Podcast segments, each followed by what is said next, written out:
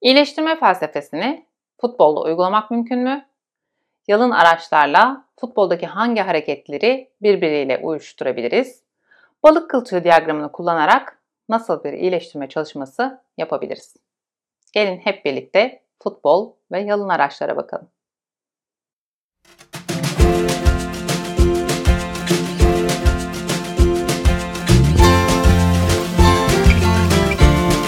Yalın düşünce felsefesi müşteriyle başlar. Müşteri memnuniyetini sağlamak, müşteriye istediğini verebilmek, istediği ölçüde, istediği kalitede, istediği adette, istediği hizmeti sunabilmek önemli. Peki futbolda müşteri kim? İzleyici. İzleyici ne zaman memnun oluyor? Takım kazandığı zaman. Maçı kazanması kadar futbol maçı sırasında nasıl oynadığı, oynanan futboldan ne kadar zevk aldığı da önemli. Burada doksan dakikalık maç süresi boyunca topun oyun dışı kalma sürelerine bakarsak, Süper Lig'de bu elli dakikayken Şampiyonlar Ligi'nde otuz altı dakika. Bu da ne sağlıyor? Daha zevkli bir şekilde oyunu seyretmeyi sağlıyor. O halde müşteri memnuniyeti açısından baktığımızda topu daha çok oyun içinde tutmamız gerekiyor. Bir diğer konu kapasite kullanım oranına bakmak olabilir. Eylül ortasıyla Mayıs ortasında ligin devam ettiği düşünülürse sekiz aylık bir süreden bahsediyoruz ki bunun da her günü dolu geçmiyor. Geri kalan dört aylık zamanda atıl kapasiteden bahsetmek mümkün yalın araçlar açısından baktığımızda. Bu atıl kapasitenin nasıl değerlendirileceğine karar verip bir iyileştirme faaliyeti gerçekleştirilebilir mi? Belki.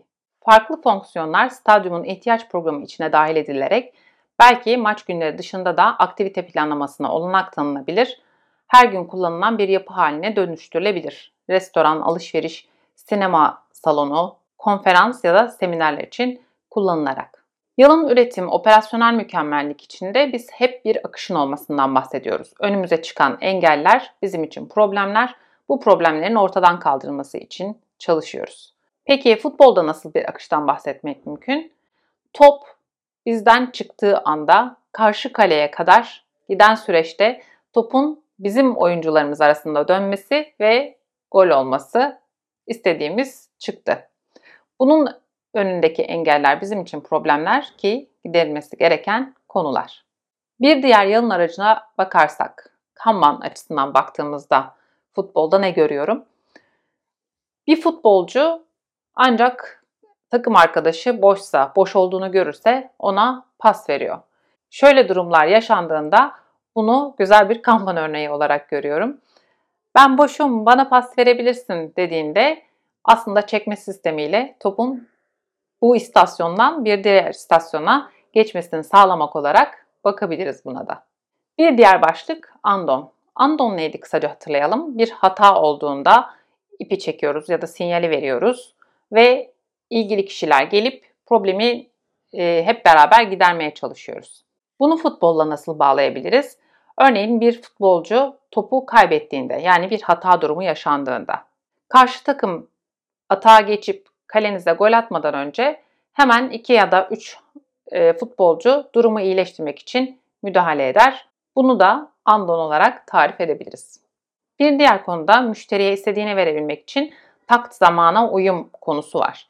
Takt zamanın önemini de bir takımın son yirmi dakikada kazanmak ya da en azından eşitlemek için iki gol atması gerektiğinde ya da üç sıfır önde olduklarında nasıl oynadığını izlersek ne kadar yavaş oynanıyor, ne kadar hızlı maç dönüyor bunu görmek mümkün. Buraya kadar yalın araçlarla futbolda hangi hareketlerin nasıl eşleştirilebileceğini anlatmaya çalıştım. Şimdi bir problem üzerinden balık kılçığı diyagramı yapalım. Alt nedenleri ortaya koyup nasıl aksiyonlar belirleyebileceğimizi konuşalım. Konu Süper Lig'de zeminler neden kötü? Zeminlerin kötülüğü çok iyi bildiğim bir konu değil. E, bunu videoyu hazırlamadan önce yaptığım araştırmalar sırasında bulduğum alt detaylar. Tabii çok daha farklı konular olabilir. Burada amacımız daha çok bu konuya bir çözüm bulmaktan çok balık kılçığı diyagramını nasıl hazırlamalıyız, neden sorularını ne, nerede ve nasıl sormalıyız onu göstermek. Şimdi balığımızın başına Süper Lig'de zeminlerimizin kötü olmasını koyuyoruz. Sonra bunun alt başlıklarını insan, metot, malzeme ve makine açısından incelersek. Ekranda göreceğiniz gibi insan kısmında çim bakımcıları var. Yani çim bakımını yapan kişiler. Bir alt nedeni kısa bakım sürecini etkin kullanmamak demişiz. Burada e, kullandığım makalelerin, yazıların linklerini de yine videonun altına bırakırım. Orada bahsedilen bu yazılarda bazı şehirlerdeki ya da bazı stadyumlardaki çim bakımlarının daha iyi yapıldığını, bazılarının yapılamadığını, bunun da alt nedenlerinden bir tanesinin kısa zamanların etkin bir şekilde kullanılam- kullanılamaması olduğundan bahsedilmiş. Peki neden kısa zamanlar bazı kişiler tarafından etkin kullanılıp bazıları tarafından kullanılamıyor? Bunun alt nedenine bakarsak, bakım sürecinin tanımlı olmaması. Yani herkes için tanımlı, standart bir süreç olsa, ben de gidip bakımını yapsam onun, siz de gidip bakımını yapsanız, aynı şekilde yapmanızı sağlayacak, zamanı aynı şekilde kullanmanızı sağlayacak bir standardınız olur. Burada o zaman çim bakım zamanları için bir standart oluşturulması ve bunların zamanının belirlenmesi gerekiyor. İkinci kısımda malzeme, stadyum başlığıyla bakarsak, stadyumda hava akımının yetersizliği. Hava akımı neden yetersiz? Arena tipi üstü kapalı olması. Arena tipi üstü kapalı stadyum olması bizim için neden problem? Fanlar ile uygun havalandırma yapılmaması. Neden fanlar ile uygun havalandırma yapılmıyor diye devam edebiliriz. Stadyumun büyüklüğü, içinde bulunduğu çevresel şartlar, kapalılık ya da içinde bulunacağı kişi sayısının düşünülerek doğru bir analiz yapılarak doğru fanların, doğru havalandırmanın kullanılmamış olması alt sebeplerden bir tanesi olabilir. O zaman stadyum tasarımını yaparken orada bulunacak insan sayısını düşünerek, stadyumun büyüklüğünü düşünerek, alanın kapalı olduğunu düşünerek uygun bir havalandırma nasıl yapılmalı? Bunun da bir matematiğinin olması, bir formülünün olması ve bunun kullanılarak bütün stadyumlarda uygulanması gerekiyor. Bir diğer konu makineler başlığında baktığımızda çim bakımında kullanılan makineler. Bu makinelerin de yetersizliğinden bahsedilmiş yine bahsettiğim yazılarda, aşağıda linklerini vereceğim yazılarda. Neden makine yetersiz? Ekipman kapasitesi hesaplaması yapılmamış olabilir. Makinenin verimli kullanılmaması olabilir. Ekipman kapasitesi hesaplaması yapılmaması, neden bu hesaplama yapılmıyor? Ne kadar zamanda, ne kadarlık bir alanı düzenlemek, bakımını yapmak için nasıl bir makineye ihtiyacımız var ve bunlardan kaç adede ihtiyacımız var? Böyle bir çalışma yapmadıysak, yani böyle bir planlamamız yoksa aslında yetersizlik olay vuku bulduğunda fark edilebiliyor. Diğer bir konu makinenin verimli kullanılmaması. Makine neden verimli kullanılmıyor? Kişiler onun bazı performanslarını, yapabildiği bazı işleri bilmiyor olabilir. Gerçekten bütün makine kullanıcıları o makinenin nasıl kullanılacağını, hangi düğmelerin ne işe yaradığını ya da hangi alanlarda hangi modüllerin kullanılması gerektiğini biliyorlar ve uygun bir şekilde kullanıyorlar mı?